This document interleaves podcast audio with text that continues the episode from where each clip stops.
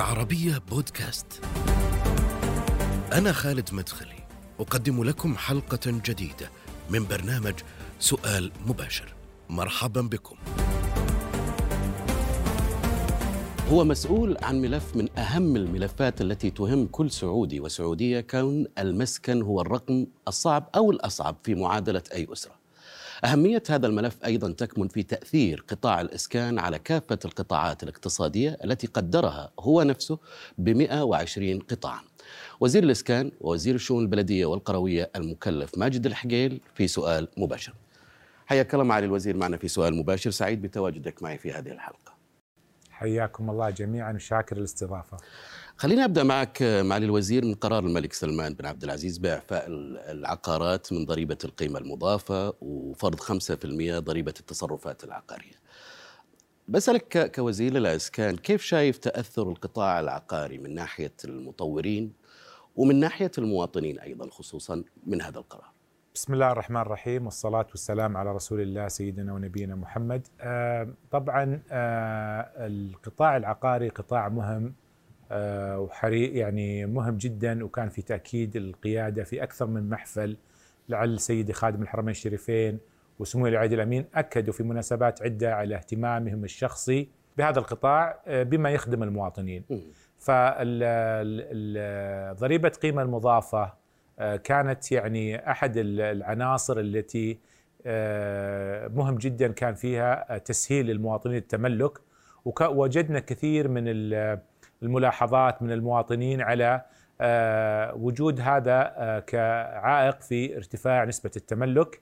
وتم مراجعة ذلك ولعل المكرم يعني المرسوم الملكي وضح كما عودنا دائما بالاهتمام بالمواطن والتسهيل للمواطنين. طبعا الرقم 5% سيساعد كثير في تخفيض القيمة والتكلفة على المواطنين سواء كان بسعر المنتج أو القدرة الشرائية للمواطن. وهذا بحد ذاته حينظم القطاع بشكل أكبر بحيث أنه أعطي الاستثناء للمطورين للتأكد من جودة المباني وجودة القطاع ومأسسة هذا القطاع بشكل كبير ليخرج لنا بمنتجات متنوعة سكنية أسعارها مناسبة تتناسب مع آه، تطلعات وقدرات المواطنين. في بعض الناس من المواطنين معالي الوزير آه، عندهم خوف أو خشية من مسألة استغلال المواطن المطورين برفع الأسعار بعد ال 5% يعني يقول لك مثلا إنه كان 15% الآن بعد ما صارت 5% يخشى إنه المطور نفسه يقوم يرفع السعر عليه وبالتالي ما ما يستفيد من هذه المكرمة الملكية بالشكل المطلوب طبعا هو مستفيد في كل الحالات المواطن لأنه المواطن في شراء المنزل الأول هو سيعفى إلى مليون ريال حسب حسب التوجيه الكريم. ال 15% هي مستردة في حالة بيعه للمنزل آه، فهي مستردة. وهذا سيجعلنا يعني في خلال الأنظمة تضعها وزارة هيئة آه، الزكاة مع آه، وزارة الإسكان فيما يضمن حقوق جميع الأطراف إن شاء الله. ممتاز. في في فعاليات مؤتمر يوروماني الأخير آه، قلت آه، بأن الأسعار تتراوح من 250 إلى 750 ألف ريال معالي الوزير لكن البعض يرى بأنه هالأرقام قليلة مقارنة بالواقع الموجود يعني آه، واستشهدوا بما هو موجود ربما على موقع سكن أنه في الأسعار توصل إلى 835 835 ألف كيف شايف هذا أو كيف ترد عليهم وخاصة إنه أيضا الوزارة عملت آه، اختلاف أو تنوع في مسألة المنتجات السكنية وحتى في مسألة الأسعار. طيب خليني أقول لك خالد أرجع خطوة واحدة عشان أصل لإجابة حلو. لسؤالك. اليوم آه، رؤية المملكة 2030 لما أوجدت برنامج الإسكان كان في أربع سياسات استراتيجية واضحة. واحد اللي هو استراتيجية التمويل مه. اثنين استراتيجية العرض ثلاثة استراتيجية التنظيمات والتشريعات أربعة تجربة الاقتناء أو تجربة المواطن في اقتناء منزله مه. التجربة الأولى اللي هي تجربة الطلب كيف نستطيع أن نمكن المواطنين في الحصول على آه، التمويل العقاري آه، بأسرع وقت ممكن وأن يكون مدعوم وقادر المواطن أن يتحمل هذه التكلفة. المرحلة الثانية اللي هي العرض وفي العرض يا طويل العمر حرصنا كثير على أكثر من آه، محور المحور الأول اللي هو محور ضخ الأراضي المجانية المحور الثاني اللي هو آه، إيجاد مطورين في على أراضي الوزارة بحيث أن يكون تكلفة البناء التي يتم تحويلها للمواطنين. المحور الثالث اللي هي الرسوم الأراضي البيضاء. المحور الرابع اللي هو تقنيات البناء. كل هذه المحاور طال عمرك ساعدتنا كثير في تنوع المنتجات السكنية. م. لا يعني ذلك أن ليس هنالك أعلى من هذا الرقم م. ولا يعني ذلك أن هنالك أقل من هذا الرقم، م. ولكن الغالبية العظمى من خلال هذه الاستراتيجيات التي وضعت في استراتيجية العرض هي تتمحور على أن يكون سعر المنتج النهائي في هذا المتوسط ال 250 إلى 750 وهي نسبتها 70% الموجودة ولعلي على فكرة أي. أنا يعني أرحب لجميع المواطنين م.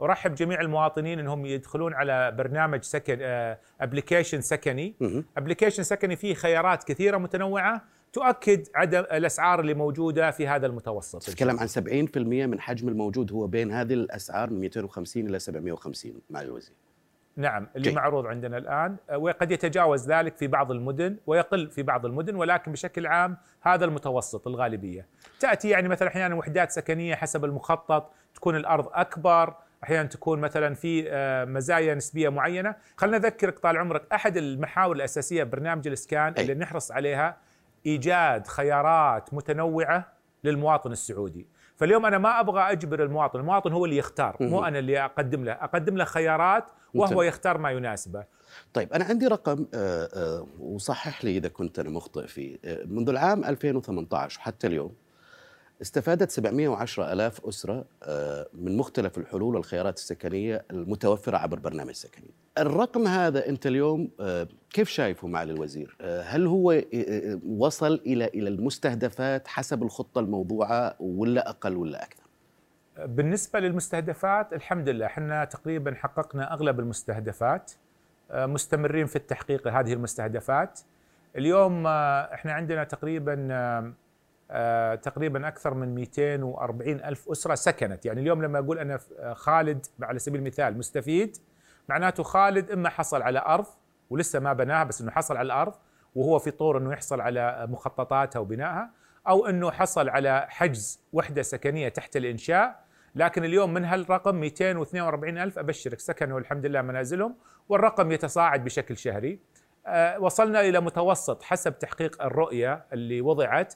أنه الخيارات المتنوعة بدأنا نوصل إلى متوسط 40 ألف شهريا اللي هم يحصلون على أحد الخيارات المتنوعة في الإسكان وأعتقد هذا جيد ولكن طموحنا وطموح توجيه القيادة دائما رقم أكبر وينمو وخاصة إحنا يعني لا ننسى إحنا غالبية السعوديين أعمارهم تحت ال 60 س- تحت ال 30 سنة مم. هذه كلها تعطينا لازم نكون إحنا أسرع من الطلب لأن تعرف ال- البناء ليس كما تشتري سيارة، البناء يحتاج إلى مراحل متنوعة سواء مرحلة التخطيط، مرحلة البناء إلى آخره. جيد. آه، في كثير من الناس تتكلم عن إنجازات تحققت من خلال وزارة الأسكان معالي الوزير. لكن في ناس أيضا تشتكي من أنه في صعوبة في بعض الإجراءات. يعني مثلا آه، في 35% مثلا يشتكون من من من صعوبة بسبب وضعهم الائتماني المتعثر اللي يمنعهم ربما من الحصول على قروض أو غيرها حتى يستفيدوا من هذا البرنامج. أنا سمعت أنه فيه دراسة لوضع حلول لهذا الموضوع لهذه المشكلة مع الوزير. وأنه يمكن يكون الاتفاقية الأخيرة الموقعة بين مؤسسة النقد وبين وزارة العدل أنه لها به- بهذا الموضوع هل الأمر صحيح؟ هل في دراسة ل- لمعالجة أوضاع هؤلاء؟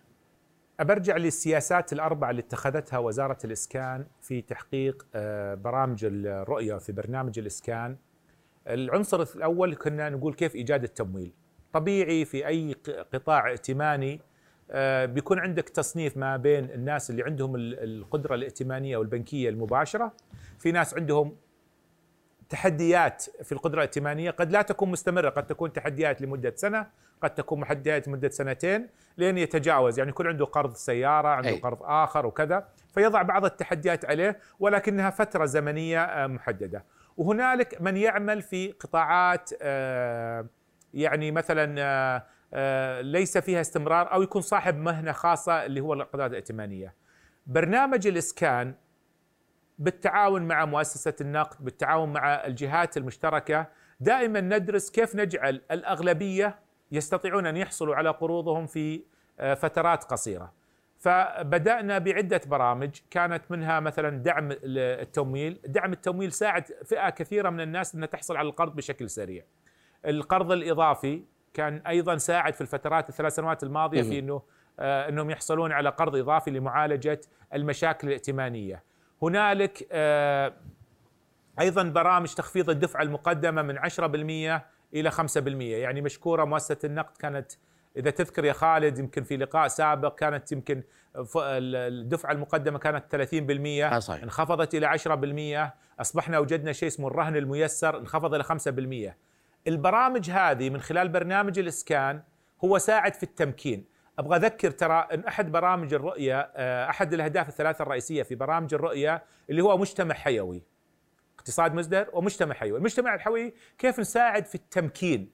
كيف نساعد الأسرة السعودية أنها تتمكن في تملك الأصول؟ فلذلك من تحت هذا الملف طلع أحد البرامج اللي هي برنامج الإسكان اللي أحد أهدافه واللي هو مساعدة الأسر لتملك المنزل ومن ضمن الأهداف الأربعة الرئيسية الحصول على التمويل كما ذكرنا قبل قليل العرض التنظيمات التشريعات رحلة المواطن في الحصول على آه، مسكنة من خلالها التمويل وغيرها. ومن الناس المتعثرين في في في فائده كثيرة منهم معالي الوزير حسيت في في تغيير مثلا في نسبة كبيرة من اللي استفادوا من هذه المبادرات أو هالإجراءات اللي عملتها الوزارة. يعني الحمد لله المواطن والمواطنة السعودية مواطن آه، حريص على التزاماته. اليوم عندنا نسبة التعثر في برنامج الإسكان أقل من نصف بالمية. هذا رقم ضعيف جدا وقاعد يشجع الآن المستثمرين في شراء كثير من الصكوك المحافظ العقارية بسبب هذه الميزة. نسبة التعثر فنسبة التعثر لدينا في المملكة العربية السعوديه منخفضة عند المقترضين. أوكي. نسبة متدنية جدا يعني أقل من تقريبا نصف بالمية لبرنامج الإسكان أعتقد فاصلة سبعة أقل من واحد بالمية بشكل عام لجميع الاقتراض في التمويل العقاري. هذا الرقم رقم يعتبر منخفض هذا حيساعد في عملية القطاع الثاني اللي هي ضخ السيولة من خلال شركة إعادة التمويل والبرامج التي تم إيجادها من خلال برامج الإسكان لضخ السيولة. اليوم أنا أعتقد المستثمرين الأجانب والمستثمرين المحليين يعتبرون الاستثمار في المحافظ شراء المحافظ العقارية أحد القطاعات الجاذبة وال وال وال والمهمة جدا في محافظهم أو في استثماراتهم بشكل عام آه خلينا نوقف معك عند لا أنسى يا خالد فضل. أيضا والمشاهد الكريم آه، أضيف بس نقطة إحنا برضو آه، عملنا على برنامج أحد البرامج اللي أطلقها برنامج الإسكان اللي هو مساعدة المتعثرين في التمويل. يعني اليوم إحنا نعرف إنه إنه بعض الأشخاص يعمل في جهة معينة بسبب مثلا ضعف اقتصادي لدى هذه الجهة تستغني عن بعض موظفينها، اليوم عندنا برنامج للمتعثرين بأسباب خارجه عن إرادتهم. ولله الحمد يمكن ما استفاد من هذا البرنامج إلا اثنين مما يدلك على أنه التعثر لدينا ولله الحمد قليل جدا في المملكة العربية السعودية. خليني أسألك كل شيء عن المرحلة الأولى مع الوزير، وش اللي الفائده اللي تمت من خلال تطبيقها وش المأمول أيضا من خلال المرحلة الثانية اللي راح تطبق آه، بدءا من الربع الأول من السنة الجاية. طيب آه، أنا بس عشان أحب أذكر آه، إنه اليوم في برامج الرؤية أحد برامجها اللي هي برنامج الإسكان وبرنامج الإسكان يعتمد على أربع سياسات سياسة التمويل كيف نحصل مواطن على قرضه سياسة العرض وسياسة الأنظمة والتشريعات وسياسة تجربة العميل أنها تكون أسهل وأسرع تحت سياسة العرض يأتي أحد المحاور اللي هي آه، الرسوم الأراضي البيضاء. والهدف منها برنامج رسوم الأراضي البيضاء أن الأراضي التي لم تطور وهي داخل المدن مكتملة الخدمات تفرض عليها رسوم أراضي بحيث أن توسع المدينة لا يكون يعني آه، يتحمله آه، الدولة لحالها بينما يكون هنالك مشاركة من من لم يساعد في أو ساعد في تمدد المدينة. اليوم إحنا لما بدأ المرحلة الأولى من البرنامج تم فوترة أكثر من 400 مليون متر مربع كرسوم أراضي البيضاء استهدفت. هنالك عدد الحمد لله بدأ الآن في التطوير آه، خرجت منه عدد من الوحدات السكنية، هنالك اجزاء من الأراضي تم بيعها إلى مست... إلى مطور آخر والآن جاري بيعها، جاري تطويرها عفوا، وهنالك المحور الذين لم يتم تطويرها وهم ملزمين بدفع الرسوم الاراضي البيضاء. نستهدف إن شاء الله بنهاية هذا العام دراسة المدن، إحنا بدأنا الآن في أربع مدن صحيح. رئيسية اللي فيها أكثر تحدي العرض والطلب، اليوم إحنا نبغى نتوسع في 17 مدينة. آه، ستكون مركزة أكثر. أيضا قد نكون في بعض المدن نروح للمرحلة الثانية أو المرحلة الأولى حسب الاحتياج. الفكرة اليوم ليس الرسوم. الفكرة اليوم كيف نضمن أن المواطنين والمواطنات يجدون منازل داخل الكتل العمرانية مكتملة الخدمات وأن يكون رحلة الإنسان داخل المدينة أقصر ولا تكلف بنية تحتية إضافية للمدينة. فحنا البرنامج يحقق اللي هي زيادة العرض اللي هو العنصر الثاني في الاستراتيجية حقت وزارة برنامج الإسكان ونتأكد من توفر منتجات متنوعة قريبة آه، وجاذبة للمواطنين والمواطنات. ومسألة خفض الأسعار آه، معالي الوزير هل هو من ضمن المستهدفات الأسعار الأراضي يعني آه، بعد تطبيق هذا الموضوع حتى تكون يعني آه، قريبة للعدالة بشكل يستطيع من الأسرة السعودية الاستفادة من هذا من أهداف هذا ال- البرنامج. أنت استخدمت جملة العدالة لذلك إحنا نستخدمها بدال التخفيض نسميها التوازن. بحيث إنه سعر الأرض تكون متوازنة مع القدرة الائتمانية للمواطنين. فهو يحقق التوازن السعري بحيث إنه لا تكون الأسعار مرهقة للمواطنين بحيث إنهم لا يستطيعون التملك آه، المنازل. فهذه أحد الأهداف الاستراتيجية اللي هي توازن العرض مع الطلب. يعني إذا كان هنالك طلب أكثر من المعروض إذا إحنا يجب أن نحدث توازن وأنتم خبيرين بهذا إنه إنه النظريه الاقتصاديه دائما العرض والطلب هي اللي تخلق التوازن، إذا زاد العرض عن الطلب انخفضت الأسعار، إذا زاد الطلب عن العرض ارتفعت الأسعار، فحنا هدفنا في برنامج أن دائما نحدث التوازن التي يعني تح- تح- تحدث يعني علاقة إيجابية في هذا القطاع. تعتقدوا انه حققتوا هذا الهدف أو انكم في الطريق لتحقيقه مع الوزير مسألة خفض الأسعار؟ آه، طبعا من عام 2014 مم. آه، اللي هي نعتبرها آه، 2015 هي سنة الأساس في حسب آه، النشرة الإحصائية اللي تطلع من هيئة الإحصاء إحنا اليوم أقل من عام 2014 ولعل هذا مؤشر آه، يعني جيد أكيد أنه في آه، بعض المدن يعني انخفضت أقل من بعض المدن ولكن بشكل عام اليوم إحنا أسعار أقل من عام 2014 و2015 مهم. آه، بالنسبة للأسعار أي- أي- أعيد بس مرة أخرى هدفنا هو التوازن. أكثر من انخفاض يعني اليوم حتى لو ناظرت الأرض أو ناظرت الشقة السكنية أو ناظرت الفله السكنية جميع الثلاثة تقريبا أسعارهم أصبحت آه، متوازنة. وهذا أيضا يحقق لنا الهدف اللي في المجتمع الحيوي آه، من برامج الرؤية انه يكون آه، إمكانية التملك ممتاز. لل- للأسر السعودية. خلينا نرجع معك إلى رؤية 2030 و... وأهدافها. يمكن من أهم أهدافها تحقيق جودة الحياة وتحقيق جودة الحياة أيضا يرتبط بجودة التخطيط. وكلها أمور آه، مترابطة. يعني صحة جيدة للمواطن تبدأ بأماكن للرياضة لحدائق. يمكن هذا يدخلنا في مسألة آه، وزارة الشؤون البلدية والقروية اللي أنت مكلف فيها. آه، إحنا خصصنا حديثنا للأسكان لكن ما يمنع كمان إنه إنه ناخذ هذا الأمر. مشاريعكم في هذا الإطار في ما يتعلق بتحقيق جودة الحياة من خلال توفير المخرجات والمنتجات السكنية لتحقق هذا الغرض. اليوم وين واصلة مع الوزير؟ آه، الجميل في رؤية 2030 آه، اليوم في تناغم وفي كفاءة في عمل الجهات الحكومية. اليوم ما في جهة حكومية تعمل في معزل عن جهات حكومية. حلو. هنالك ربط كامل. الجميع يعمل تحت سواء المستهدفات اللي على القطاع الأول الثلاثة الرئيسية أو على المستوى الثاني أو حتى على 96 المستهدفات اللي موجودة بشكل كبير. لذلك اليوم لما يجي برنامج جودة الحياة يتناغم مع برنامج الإسكان في موضوع زيادة المشي، آه، الرفاهية للمجتمع، وجود الخيارات، الرحلة اليومية للمواطن في مسيرته، هذه مستهدفات تبدأ تنزل على كل جهة حكومية كيف تستطيع أن جيد. تعمل سويا، وهذا الجميل اللي يعني نعمل فيه في الرؤية أصبح لنا أهداف كبيرة. اليوم أغلب الأحياء اللي إحنا نحرص عليها في برنامج الإسكان اللي هو مجتمعات سك- حيوية أكثر من مسكن، يعني المسكن هو منتج ولكن اليوم الجميع الآن يحتاج إلى أنه يمارس رياضة المشي، يمكن الجري، يمكن يبغى أبنائه اليوم يع- يعملون مع يعني يلتقون مع أبناء الجيران في حدائق، هذه كلها جزء من جودة الحياة. آه، فاليوم الحمد لله مشاريع يمكن عندنا أكثر من 80 مشروع ضمن آه، بر- برنامج العرض زيادة العرض آه، بالإسكان مع القطاع الخاص. توفر هذه الخيارات من الح- الحدائق المشتركة ومكان مشي.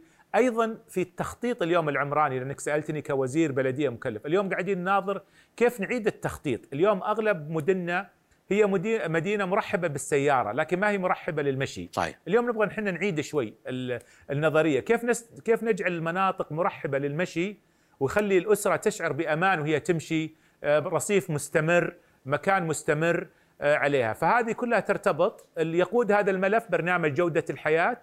نعمل معاه في برنامج الإسكان كأحد العناصر الأساسية في مخططات التطوير والبلدية طبعا وزارة الشؤون البلدية والقروية هي جزء من آه، آه، جزء أصلا مشكل في آه، كان برنامج الإسكان مهم. أو كان برنامج الح- جوده الحياة ومن خلال أداء نقيس هذا العمل بشكل يعني متواصل للتحقيق الأهداف المرجوة إن شاء الله.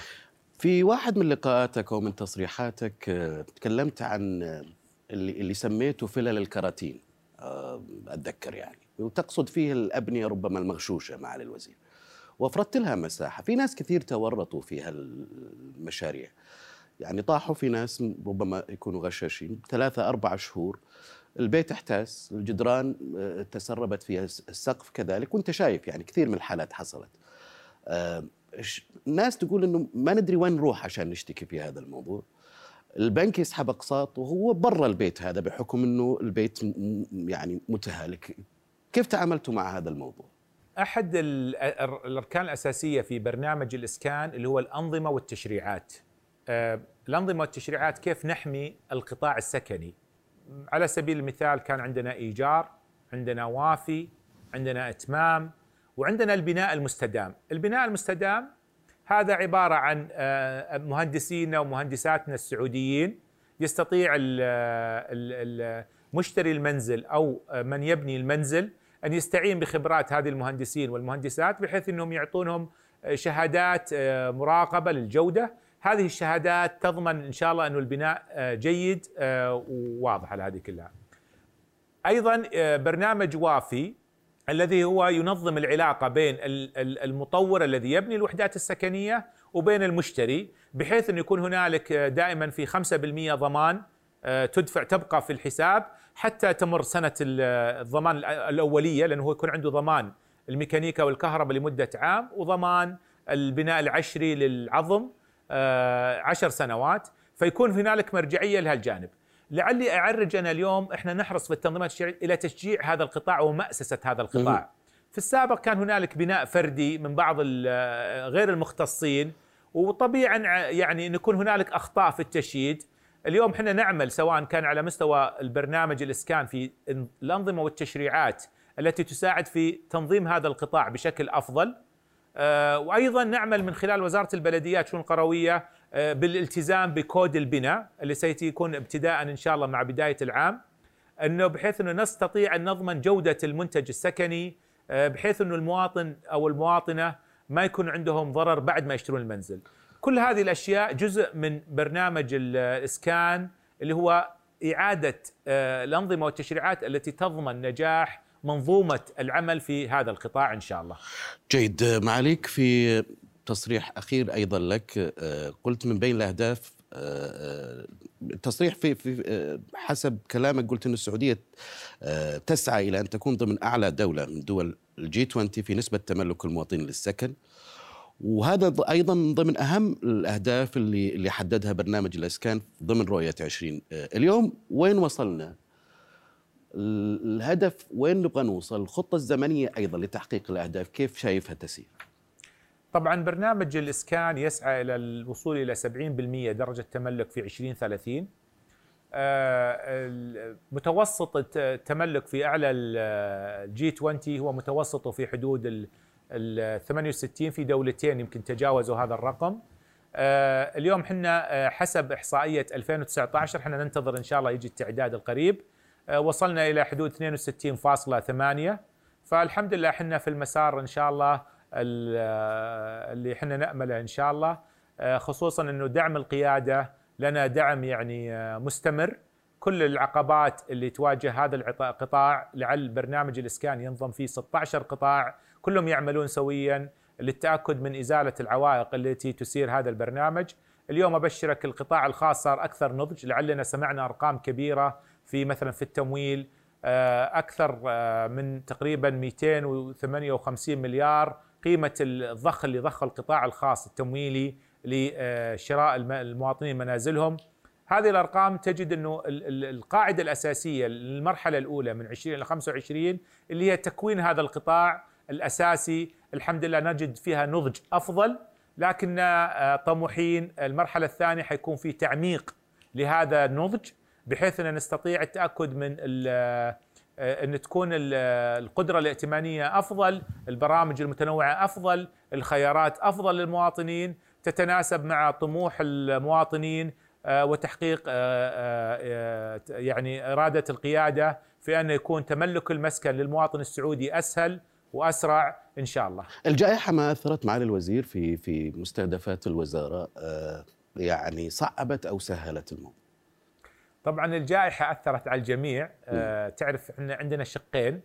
الشق الإيجابي إنه الحمد لله كانت أحد برامج الرؤية أو عفوا برنامج الإسكان ضمن برنامج الرؤية القطاع الرابع اللي هو إيش؟ كان تجربة المواطن، استطعنا من خلال الأتمتة والعمليات لدينا إنه المواطن اليوم أصبح من خلال تطبيق سكني يشوف الخيارات بشكل أفضل، يتعامل مع المؤسسات المالية، كان في عمل جيد مع مؤسسة النقد ساعدتنا في تف في تحسين بعض الإجراءات البروسيس اللي عليها. أكيد انخفض بعض العمليات. كنا إحنا متوسطنا 23000 وقت الجائحة خاصة شهر مارس وأبريل انخفضنا إلى 16000 عميل خدمناهم في ذلك الفترة من ناحية العقود وليس الخدمات الباقية. آه، واليوم إحنا رجعنا لنفس الرقم. فيما يخص البناء والتشييد أنتم بتعرفون وقت ال lockdown أو نعم. كان الحجر كان هنالك يعني بعض المقاولين لم يستطيعوا ان عمل بنفس الكفاءة اللي كانت في أيام العادية اليوم أغلبهم قاعدين يقدمون لنا خطط تصحيحية آه، ونقدر التحديات اللي واجهوها لكن الحمد لله يعني نجد أنه الحمد لله التحديات ليست بحجم الكبير للجائحة وبالعكس خلتنا نختبر فرص جديدة جيد. ما كانت في البال صراحة أشياء كنا نعتقدها صعبة صارت قابلة للتطبيق ولله الحمد. شكرا لك على تواجدك معنا معالي الوزير في هذه الحلقة من سؤال مباشر، شكرا لك على كل ما قدمته من إفادة أيضا. شكرا لكم جميعا، شكرا. نهاية هذه الحلقة من سؤال مباشر، شكرا المتابعه إلى اللقاء.